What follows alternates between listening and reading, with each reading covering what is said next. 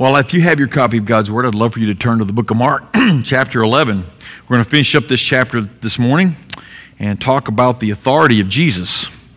You know, one thing you can see when you read the Gospels, throughout the whole Gospel, Jesus never allowed anyone to question his authority in a derogatory way, to discredit it or to doubt it. His authority was always held in supreme um, a, play, a supreme place in his mind.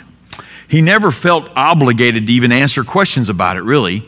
He did, but he didn't feel obligated. He never felt like he had to defend himself or justify himself. Um, and he did answer at times because of grace. Grace. So this morning in this passage, we're going to see how throughout the whole Gospel of Mark, there's been evidence of who Jesus is and what's he going to do and why he came, but some refuse to see it. And so, in this particular instance, which is recorded in three of the four Gospels, we see how Jesus turns their trap of words into around on them and, and, and into a thing that points to their refusal to accept his authority, their absolute, outright refusal. So, follow along as I read verses 27 through 33 of chapter 11. They came to Jerusalem. As he was walking in the temple, the chief priests the scribes and the elders came and asked him, By what authority are you doing these things? Who gave you this authority to do these things? Jesus said to them, I will ask you one question. Then answer me, and I will tell you by what authority I do these things. Was John's baptism from heaven or from human origin? Answer me. They discussed it among themselves. If we say from heaven, he will say, then why didn't you believe him? But if we say of human origin, they were afraid of the crowd because everyone thought that John was truly a prophet. So they answered Jesus, We don't know. And Jesus said to them, Neither will I tell you by what authority I do these things. Let's pray. Father, I thank you for the authority that you gave Jesus. And by that authority, we have salvation. There's no questioning it, there's no doubting it, there's no second guessing it, there's no quibbling about it. You made it clear, Father. Now let's speak to our hearts this morning and guide our thoughts, and after this, to guide our actions. In Jesus' name I pray. Amen. So the religious leaders, this, that's this group of men, these religious leaders confront Jesus about his authority to clear the temple, which he did a, a few Sundays ago in our sermon. He's cleared the temple, um, and they're coming to him and saying, who, who gave you this authority to do this? But Jesus uses these questions as kind of a launching point for a debate and exposes their unbelief at the same time. So when anyone sees or hears from the authority of Jesus, all of us, everyone, everyone is called to believe and obey. Everyone is expected to believe and obey the authority of Jesus Christ. There's no way to get out of it. One day, everybody will. So, where did they miss the authority of Jesus? And, and another question we can ask this morning how did we miss it? How do we miss the authority of Jesus at times in our lives? Well, the authority of Jesus is missed when the evidence is missed or rejected so, first, let's look at the evidence that Jesus is referring to here. Jesus uses John's ministry, John the Baptist's ministry, as evidence of his authority. Let me read verses 27 through 30 again so you'll know where I'm talking about. They came again to Jerusalem. That's Jesus and his disciples. They came again to Jerusalem. As he was walking in the temple, the chief priests, the scribes, and the elders came and asked him, By what authority are you doing these things? Who gave you this authority to do these things? And Jesus said to them, I will ask you one question. Then answer me, and I will tell you by what authority I do these things. Was John's baptism from heaven or of human origin? Answer me. Okay, so this is Wednesday of Passion Week, okay? Triumphal entry was probably on Monday, not Sunday, although we, we have some debate about that. But this is Wednesday of Passion Week. He's two days out from the cross. And he's strolling around in the temple, enjoying some quiet because he run all the animals out. It's probably peaceful in there now. There's no squawking birds, there's no cows and lowing sheep, there's none of that going on. And they're just enjoying the quiet. Now, this is right after his lesson to the disciples on prayer, faith, and forgiveness, which we talked about last week. He's finished that lesson as they were traveling after they saw the withered fig tree. They get to Jerusalem, they go in the temple. The quiet is wonderful. And then all of a sudden, the quiet is shattered by this, these three groups of leaders. These men are basically a cross section of what's known as the Sanhedrin, the ruling Jewish religious authorities. The chief priests, the scribes, or the teachers of the law, and then the elders, who are a group of men that are just in a leadership positive role. It's very political. Um, the chief priests were descendants of Aaron, so it's kind of dis- determined by lineage. But the other two groups, the scribes were mostly made up of Pharisees, and we're all familiar with that term. So they come up here and they confront Jesus with two questions, which really are the same question or will have the same answer. They may not be the same exact question. And they don't really realize it's got the same answer. Um, and this is a normal debate ploy. Bombard your opponent with lots of questions. Bombard your opponent with questions so that they're confused about what they're actually answering. And it's meant to back someone into a corner. It's meant to kind of get them befuddled, if you will, and confused about what they're going to say. And the reason is Jesus has now become their opponent because he cleared the temple. He got all the riffraff out of the temple, all the profiteering out of the temple. By doing the righteous thing, Jesus has now become their foe. So they're attacking his authority, and that's their strategy. And they're seeking to discredit Jesus and, and push him to a point, really, of blasphemy. That's what they're trying to get him to do. And if Jesus had said to their question, Well, God gave me the authority, then they would have been able to say, Well, that's blasphemous, and they could have brought him up on charges and tried him. But he didn't say that. He countered like Jesus typically does. He had figured out their motives and knew where to go with this. So he asked them a question.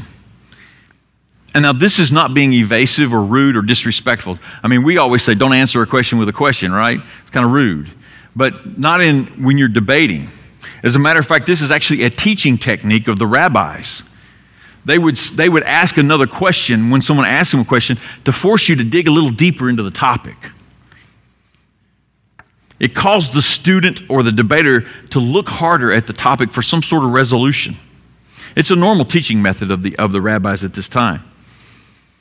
So Jesus asked them about John the Baptizer's ministry his message, what he said, his, his baptism, his message, his ministry, was it from God or was it just from his, something he decided to do, something he wanted to do? You know, Jesus is asking this because he's wanting them to answer what authority did you think John the Baptist had? And Jesus calls them to answer, and then he will reveal the, the source of his authority which really by his question to them already has. Okay? So he's already kind of revealed to them, but well, watch what they do in the next point. Because the evidence of who Jesus is and the evidence of what he is going to do has already been abundantly clear in Scripture. His teachings and his actions up to this point have made it perfectly crystal clear who gave him the authority. All of the Gospels. And, and we have to remember that this is a point in the, in the timeline, and all the other Gospels have feeding this point. So we're going to look at what Jesus has been teaching since he started teaching two years earlier, or nearly three years earlier at this point. First of all, in Matthew 11 27, he says, All things have been handed over to me by the Father.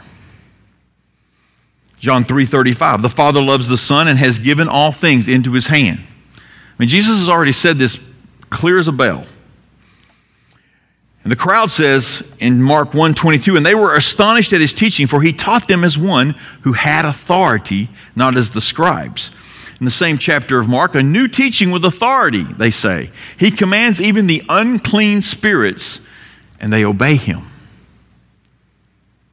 But that you may know that the Son of Man has authority on earth to forgive sins, he said to the paralytic, Get up, Take your mat and walk. And then in John 5, for as the Father has life in himself, so he has granted the Son also to have life in himself. And he has given him authority to execute judgment because he is the Son of Man.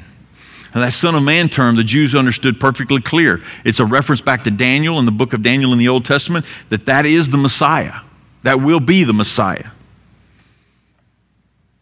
It's clear Jesus has taught from the very beginning that his authority has come from God. There shouldn't be any second guessing it. He's answered it, he's demonstrated it. They just chose to ignore it.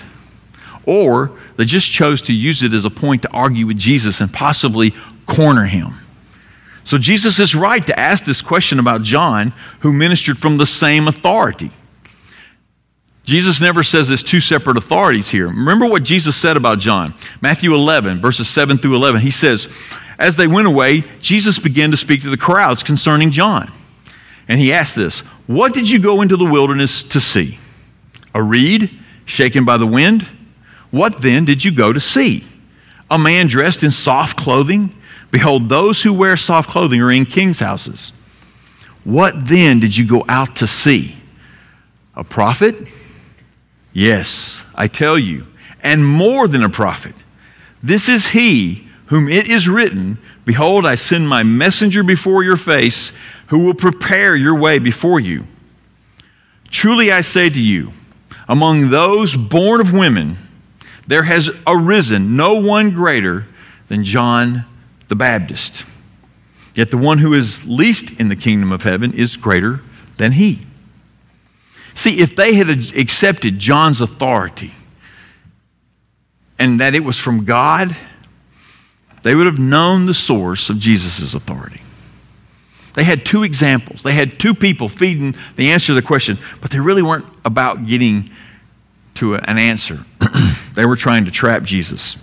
But as the song said that we sang earlier this morning, morning, the evidence is clear. The evidence is clear. Why would they ask such questions? Because their motives are all wrong. You know, we all question authority.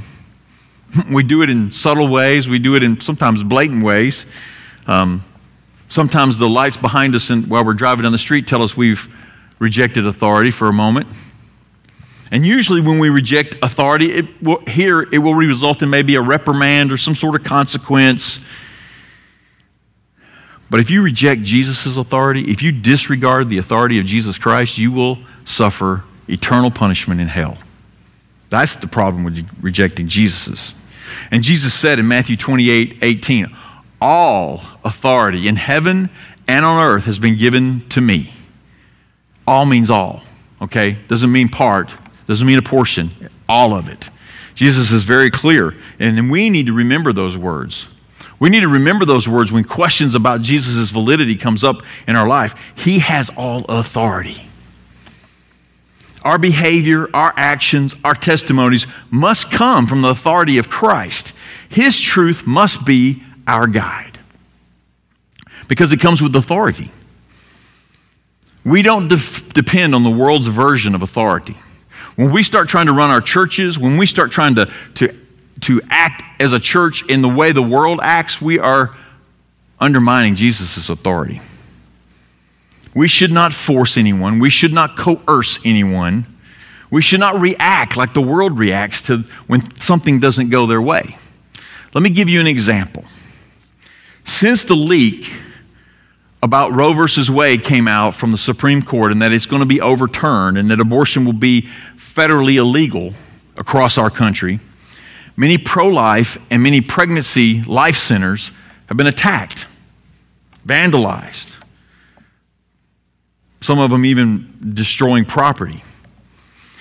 And the one thing I'm discovering out there, as I read on Twitter and other places, there is an anger that sees in the secular world against evangelicals, those of us who profess faith in Jesus Christ. They're angry with us because the world knows not why this court is reversing their ruling. They blame us. They blame us. Um, as if we swayed the court. You know, the, the U.S. Supreme Court doesn't go on popularity or popular opinion. They look at precedent, they look at law, they make decisions upon fact. The people of this world that are against this are looking for a scapegoat. They're looking for someone to blame, and we're an easy target. But let me tell you what's really going on here. The truth, the absolute truth about life has finally triumphed over the lies that the world has lived out, the lies about rights, the lies about conveniences. It's won, it's winning. Preborn life is life. And the U.S. Supreme Court has finally learned and accepted and acted on what we have always known as believers in Jesus Christ that life begins in the womb.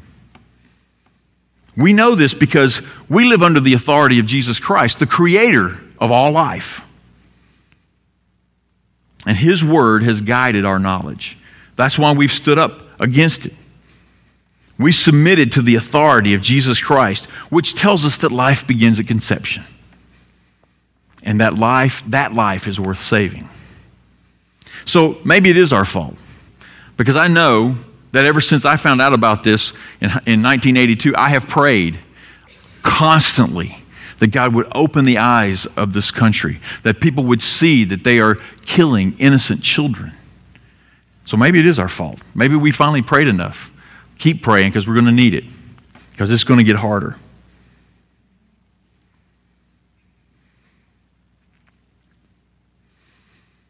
Now, don't get too happy with yourself and say, wow, look what we did. Because here's where I want to take this the submission to authority, Jesus' authority, it's got to guide every aspect of our life. We can pick these topics out of the air and go, oh, we're going to stand up for this or stand against that or whatever. But let me tell you about your own heart.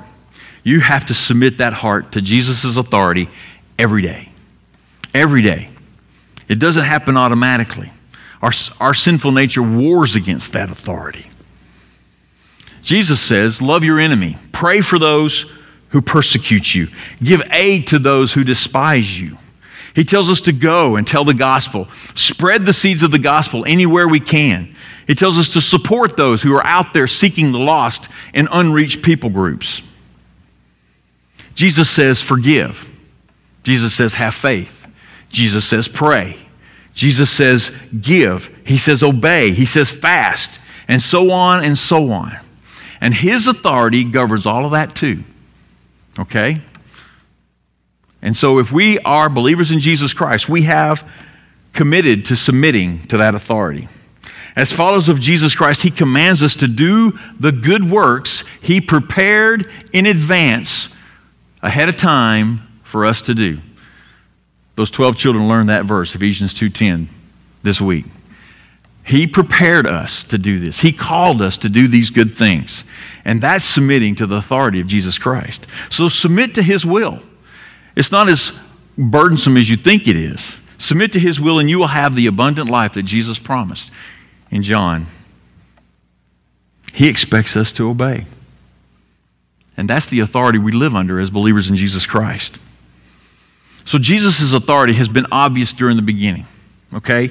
During his ministry, it's been very obvious who gave him the authority he has. Yet, many have seen and do not accept it. They just flat out reject it. So let's look at number, point number two this morning. Unbelievers deny the evidence by self deceit. Verses 31 through 33. Let me read that for you again. They discussed it among themselves. If we say from heaven, he will say, then why didn't you believe him? But if we say of human origin, they were afraid of the crowd because everyone thought that John was truly a prophet. So they answered Jesus, We don't know. And Jesus said to them, Neither will I tell you by what authority I do these things. Now they begin to debate amongst themselves the answer to Jesus' question. Let me make it really clear to you this morning absolute truth is never, ever, ever, ever debatable. Absolute truth is never debatable. They can debate, but they're really ba- debating against a brick wall. They really only had one choice believe that Jesus' authority came from God and accept his message. So listen, listen to their reasoning here. If we say this, then this will happen. If we say that, then that'll happen. I mean, they're just debating themselves. They're so worried. We don't like either outcome. Oh my gosh, what are we going to do? You know, we do the same thing in our head, by the way. we have discussions with ourselves like that. But Jesus' counterpoint here, when he asked this question about John's baptism, his counterpoint puts them square into crossroads. Now they've got to make a choice. Now they've got to make a decision. And they had a choice at this point. They could say yes or no. They could say from God or from human origin. They could have said either one. And you know what? When you're debating, the debate rules requires integrity. Most people who have official debates, they agree to a certain set of rules. And one of those is that when you make a valid point, when it's logical and acceptable, the other person doesn't just deny it flat out with no proof. You have to accept it. That's the rules in debate. That's integrity of the debate. And when debaters fail to keep their integrity, the discussion loses all of its credibility. Well, that's exactly what's happening right here. We don't know. That's a lie. They did know, they just didn't want to admit it. They didn't want to pick an answer.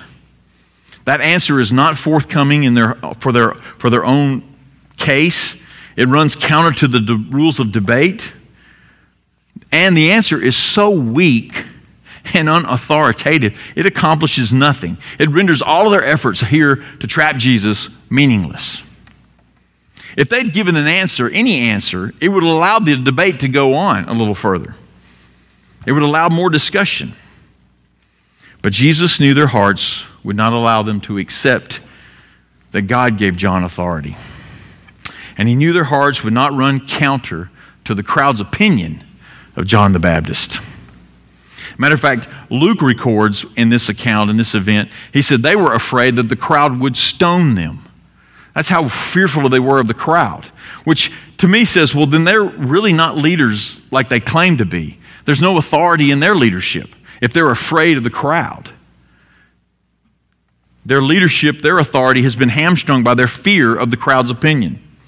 Their fake authority was revealed wide open right there. And what they feared, they feared the truth and they feared feared the popular opinion.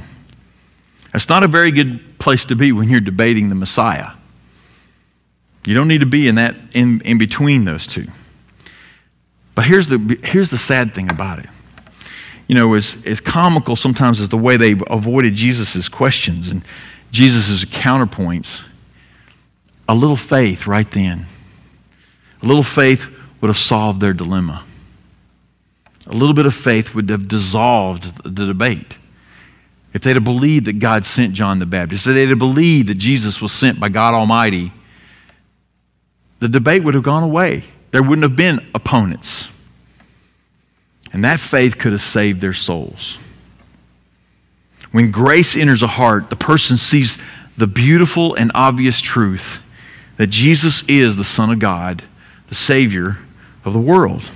But their fear kept them blind, completely blind to the evidence that they had seen and, and heard before. They deceived themselves about the truth of Jesus' authority. It's a very sad condition to be in when you can continue to convince yourself that Jesus isn't who he said he was. And it really started when these leaders were confronted by Jesus a couple of days earlier when he cleared the temple. These leaders, he had confronted them. And when he did, he quoted a passage out of Isaiah 56 about this should be a house of prayer for all nations. If you pull up that chapter, Isaiah 56, and you read a little bit further past those, starting with verse 10, here's the way God described these men 600 years before it happened. His watchmen are blind, all of them know nothing. All of them are mute dogs, unable to bark, dreamers lying down who love to slumber. And the dogs are greedy, they are not satisfied, and they are shepherds who have no understanding. They've all turned to their own way, each one to his unjust gain, to the last one. That describes these men right here to a T. Their hearts were hard. Their hearts were hard against Christ, and that's no surprise to Jesus. They refused to believe, and they became useless shepherds, as it says, pursuing their ill gotten gain. You know, there were some men that wrote books years ago trying to disprove Jesus Christ, trying to prove that Jesus Christ isn't who he said he was, isn't who the Bible claims he is, all those kind of things. Uh, Josh McDowell, Lee Strobel, Hugh Ross, J. Warner Wallace, they all started out writing books to disprove Jesus Christ. When they got all the evidence together, they all ended up believing in Jesus Christ. They realized they were deceived. They realized their hearts had been hard. The evidence overwhelmed them. And it validated Jesus' testimony. But some didn't believe even after reading the books. Have we refused to ex- really accept Jesus' authority in our lives? Have we really have we refused that? Is there some item in our heart that we refuse to submit to God, to Jesus? There probably is. All of us have these little pet sins we hang on to. We need to get them out, submit them to the authority of Jesus. And as believers in Jesus, followers, we have crucified the flesh and its desires. That's, that's a calling that's on each heart of everyone who believes. Crucified our selfish desires to his authority. We cannot turn away from him. He has, he has dominion over our souls because he has saved us. And as part of your profession of faith in Jesus Christ, you have willingly put your soul under that. If you didn't realize that, you have willingly said, I want to follow Jesus. So now what do you do? Well, the easy answer is obey. Obey. Follow what Jesus instructs us to do. Learn his ways. Live in the rest and comfort of his gentle yoke. His yoke is easy, his burden is light. He's not a tyrant. You can find peace under the authority of Jesus Christ. You know, Matthew records this instance, and right after he records a parable that's not recorded in the other Gospels that Jesus tells to point out to these men kind of what their, their decision is saying to them and their decision is making. If you want, you can turn to Matthew chapter 21, verses 28 through 32 and read along with me because Jesus is making a strong point to them that this is very important about his authority. Matthew 21, 28 through 32. Jesus continues and he says, What do you think? A man had two sons. He went to the first and said, My son, go work in the vineyard today. He answered, I don't want to. But later, changed his mind and went. Then the man went to the other son and said the same thing. I will, sir. He answered, but he didn't go. Which of the two did his father's will? The first, they answered. Jesus said to them, Truly I tell you, tax collectors and prostitutes are entering the kingdom of God before you. For John came to you, John came to you in the way of righteousness, and you didn't believe him. Tax collectors and prostitutes did believe him. But you, when you saw it, didn't even change your minds then and believe it and believe him. The cross of Jesus Christ separates these two groups. Which one are you? Are you the first son or the second son? Are you in the first group or the second group? Are you in the group that says, I believe in Jesus Christ, I submit to his authority, I accept his control and will on my life? The cross of Jesus Christ separates those two. And the prostitutes and the tax collectors and the sinners and those who have done all kinds of heinous things followed Jesus and found salvation. The Bible clearly says that they will know us by our fruit of obedience as Christians. We need to submit to Jesus and experience the eternal life and the abundant life that obeying His will and submitting to His authority gives us. We need to stop saying no to the authority of Jesus Christ, personally and corporately, personally and as a body of Christ. Submit to Jesus' will. So, in conclusion, Jesus, Jesus pointed to clear evidence that he had the authority of God on his side, that he was speaking, teaching, clearing temples because God had seen him to do that. But the rebellious leaders wouldn't even entertain it. They wouldn't listen to it. They wouldn't respect it. They wouldn't heed it. So let's think about this for a second. As we, as believers in Jesus Christ, at the, at, earlier in the, in the sermon, I gave a verse where Jesus said, All authority in heaven and earth has been given to me. Well, let me finish that passage for you because this is why he said that. Hear it all together right now because this is on every one of us. Every one of us. Jesus said, This is at the end, the very end. All authority in heaven and on earth has been given to me. Therefore, go and make disciples of all nations, baptizing them in the name of the Father and of the Son and of the Holy Spirit, teaching them to obey everything I have commanded you. And surely I will be with you always to the very end of the age. That's Matthew 28, 18 through 20. And if you say you follow Christ, if you come to this church body and you claim eternal life, then this command is on you, for you. It's calling you to go and tell others about Jesus.